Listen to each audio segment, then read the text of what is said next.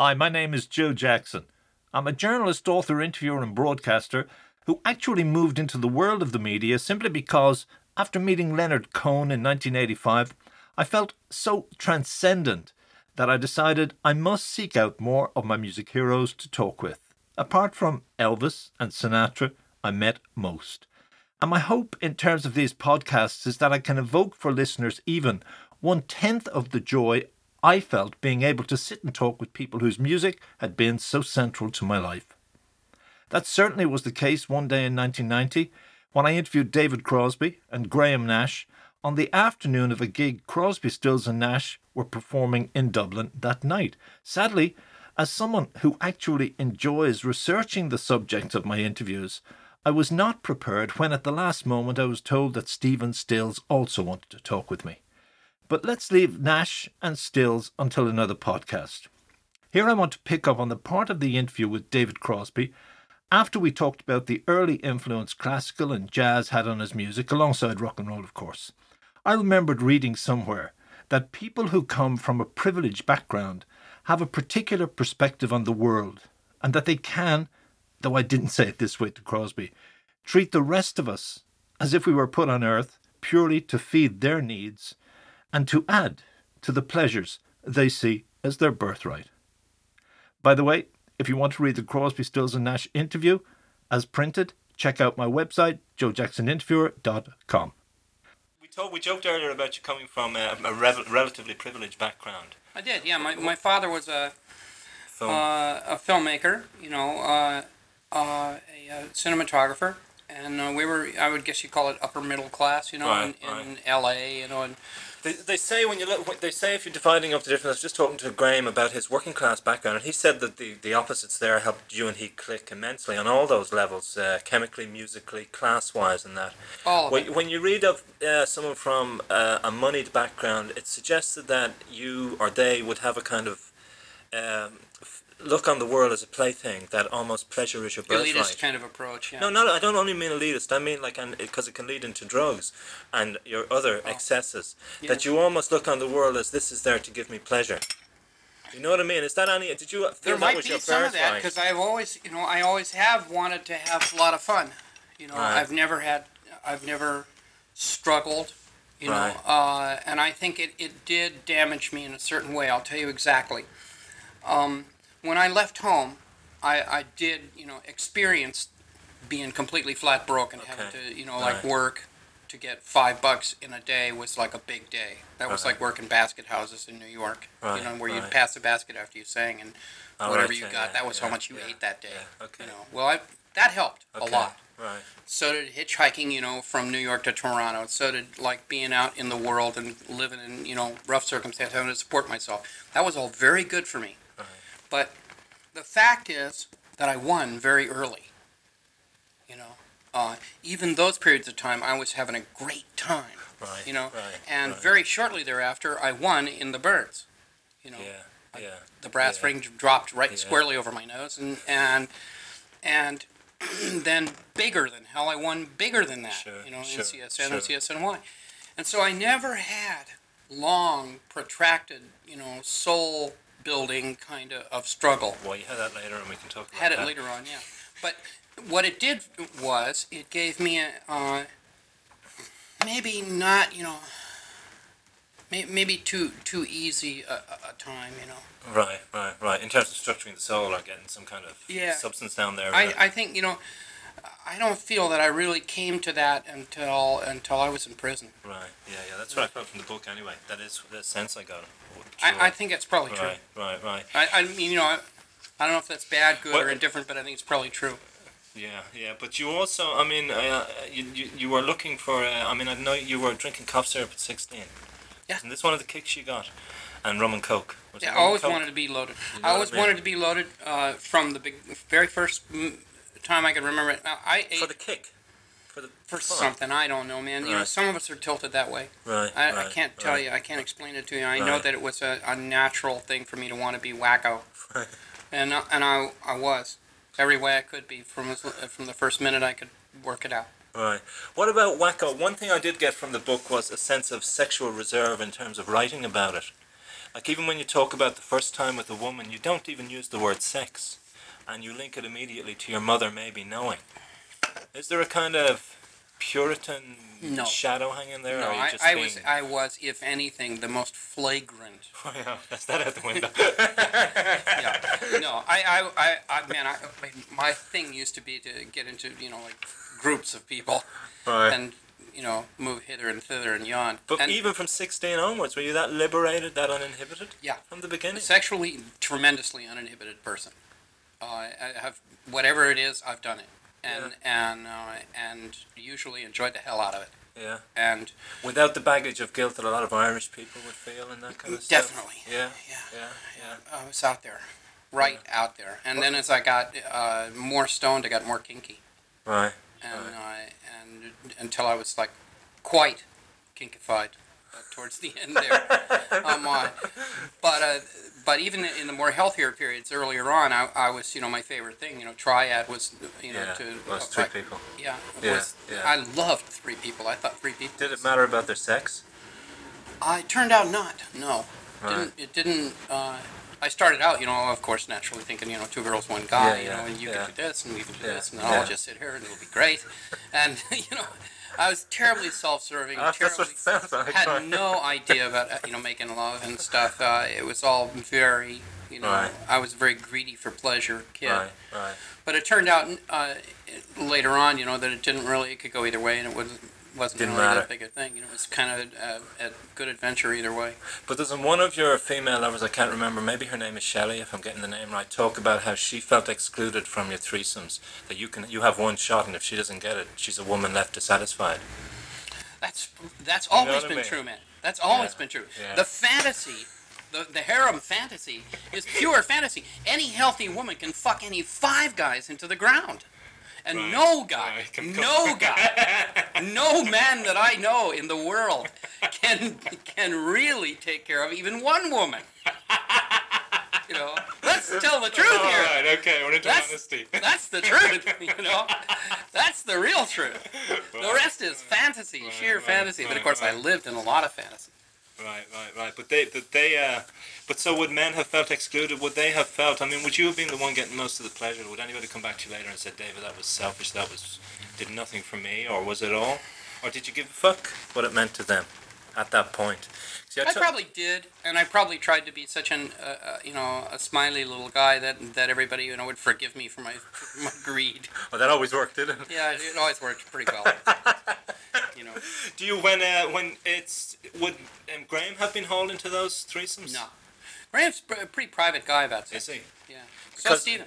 But Graham talks about being in love with you, and that could be read as sexually, you know, and talks about you were all in love at the time. we- we- There's no question we love each other, uh, but it's it's been as human beings, you know. Right, right, He's an exemplary human being, right, and I've learned a tremendous amount from him. right, You know, right, right. he's he's got strength and and and, and honesty and givingness and an adventuresomeness of spirit that I find most admirable. Right. And I Right. have sought to emulate him in a lot of ways. Right, I, right, right. You do write in the book, and also James Taylor talked to me about it, about how people who get hooked on a, on a drug turn the sexual hit into a substitute, and the person becomes only that. Mhm. I mean, isn't, isn't that part of the syndrome that people who use it, when they glorify the use of, don't always talk about? That the recipient of your of your whatever becomes just another kind of hit for the drug you don't have or you're using with it.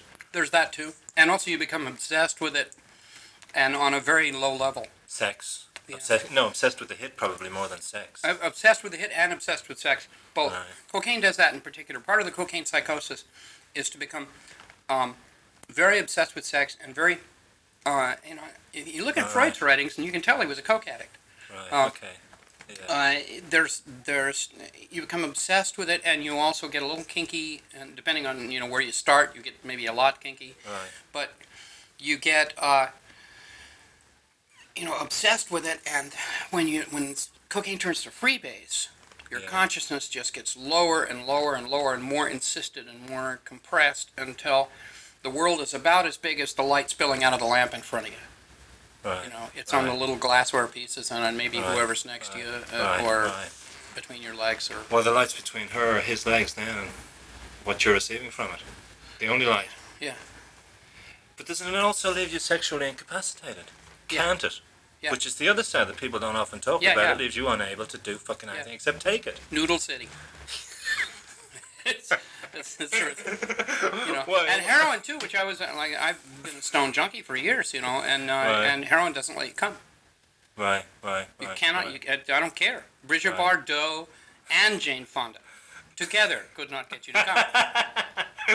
you know, With one another and you watching. we- involved, dedicated work, brilliant work. No, It still wouldn't work. no, Noodle City. Right, right, right. I mean, right. even not necessarily Noodle City with with heroin, but you could not come.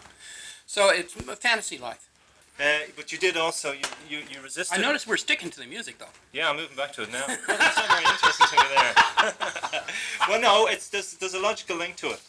You know, the, the uh, well, I mean, things like even you want to go back to the Byrds, like Eight Miles High, and all the history books is seen as the first psychedelic rock song.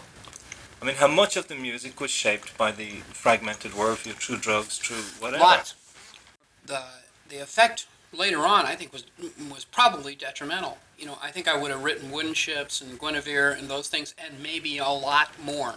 When I look when I look at Critical Mass, I think God, you know, if you'd been actually willing to work at it, Right. you could have written Right. some stuff Right, that, right, that would have you know gone further.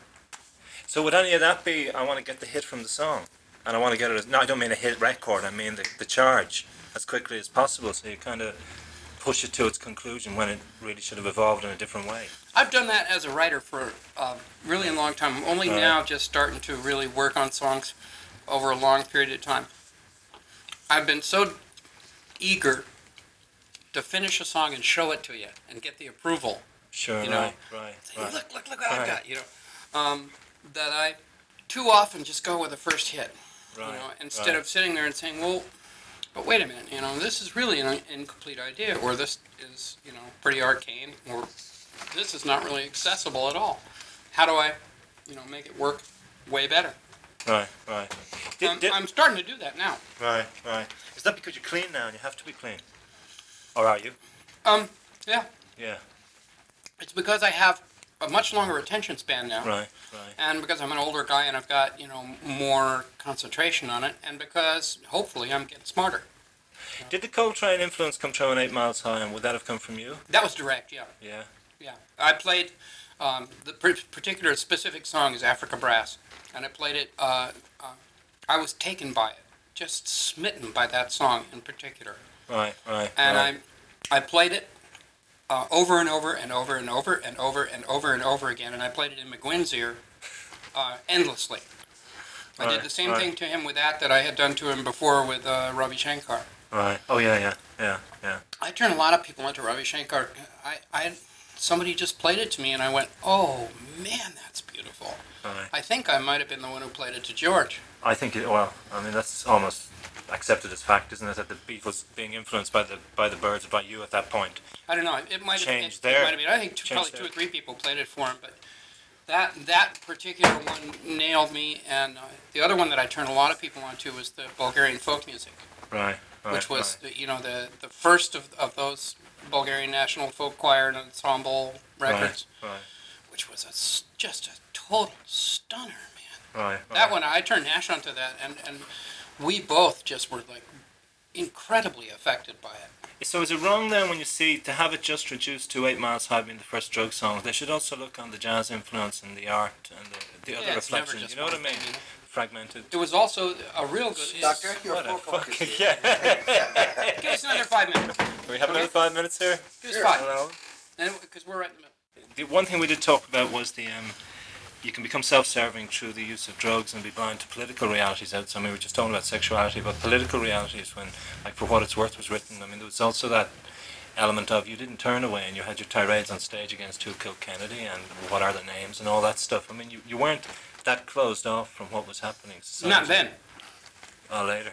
Later on, I got closed off. Back then, you know, there's a difference in different drugs, and there's a difference in the in the length of time you do them. Uh, when you when you are doing essentially just smoking pot and taking psychedelics, you're still pretty alive. You know, they may not be the best things in the world for you, but y- y- you're not really shut down yet. Right, right, Uh, you, you, pot can make you pretty lazy, right. but you're not really shut down as a human, I don't think. Um, cocaine and heroin, later on, heavy use, you can you, you could graph my awareness of the world, you know, uh, in, in a reverse curve All right, that right. matched the increased curve of the, the Right, dope. right. But you did. You were responding the night uh, Robert Kennedy was killed. You, you, you, you were inspired right out of that, weren't you? Oh yeah. Yeah. Yeah, we all we all were all the way down the line. We were always like we felt that there was eh, we had every right to respond to the world just the same as everybody else did, and if we had better tools to do it with, then tough. Who do, you, who do you finally think killed JFK? Well, that's a good question. Um, my personal one. Yeah. I think uh, that uh, guys that were uh, independent contract operators that worked uh, jobs, the kind of jobs that the CIA would not do for themselves. You Right, know, uh, right. uh, paramilitary guys working out of New Orleans uh, uh, did the actual work and were killed soon thereafter. I think it was paid for by uh, H.L. Hunt. I think it was uh, orchestrated by you know professionals Right. who show who I don't think we'll ever know exactly who they were. But you got to understand, this is a guy who didn't send the air cover in Yeah. in at Bay of Pigs. So Right. that entire community would have done it for free. You don't have to pay them. Sure. All those people, Right, all the right. CIA uh, guys and all the right. lower level guys that w- did CIA dirty jobs would have done it for free. Right. Okay, Okay. because they all they, all their buddies died on that beach. And I, I think you know he had made plenty of enemies. He didn't have to make the usual kind of deals that any president did. He had his own bucks. Right. Papa Joe gave him the bucks, you know, and so he was very dangerous to the established people who have been running the country and the world, you know, for for since I can remember, the people who have all the money. So how much of a how much of a turning point was that for people? I mean, the people because we were saying earlier that you can turn into yourself. That a lot of young people at the point saw everything fragmented when John F. Kennedy was killed, followed by Robert Kennedy and Martin Luther King, and everybody just gave up hope on a particular vision of I don't think we gave up hope then. It takes a long time to give up hope. It did blow us loose from society. We ceased to believe that we could work within Yeah. the system. It's taken until now for us to get back to wanting to work in the system. Now we, you know, we we're staunch constitutionalists and people who go out and try to get people to vote. You know, we have a, like a voting registration booth at every gig we ever do. Right. Um, some of us work for candidates even, you know, um, and we work for a lot of, you know, causes. Uh, we try to work within the system now, but back then we, we pretty much felt that we'd been excluded from the system, that the system had failed us. Right. Okay. Yeah, I think I should talk to Stephen there. Hi, Joe Jackson here again. I thank you for listening to this edition of the Joe Jackson Interviews podcast. And don't forget, if you want to read the article I wrote out of this conversation with David Crosby, check my website, joejacksoninterviewer.com.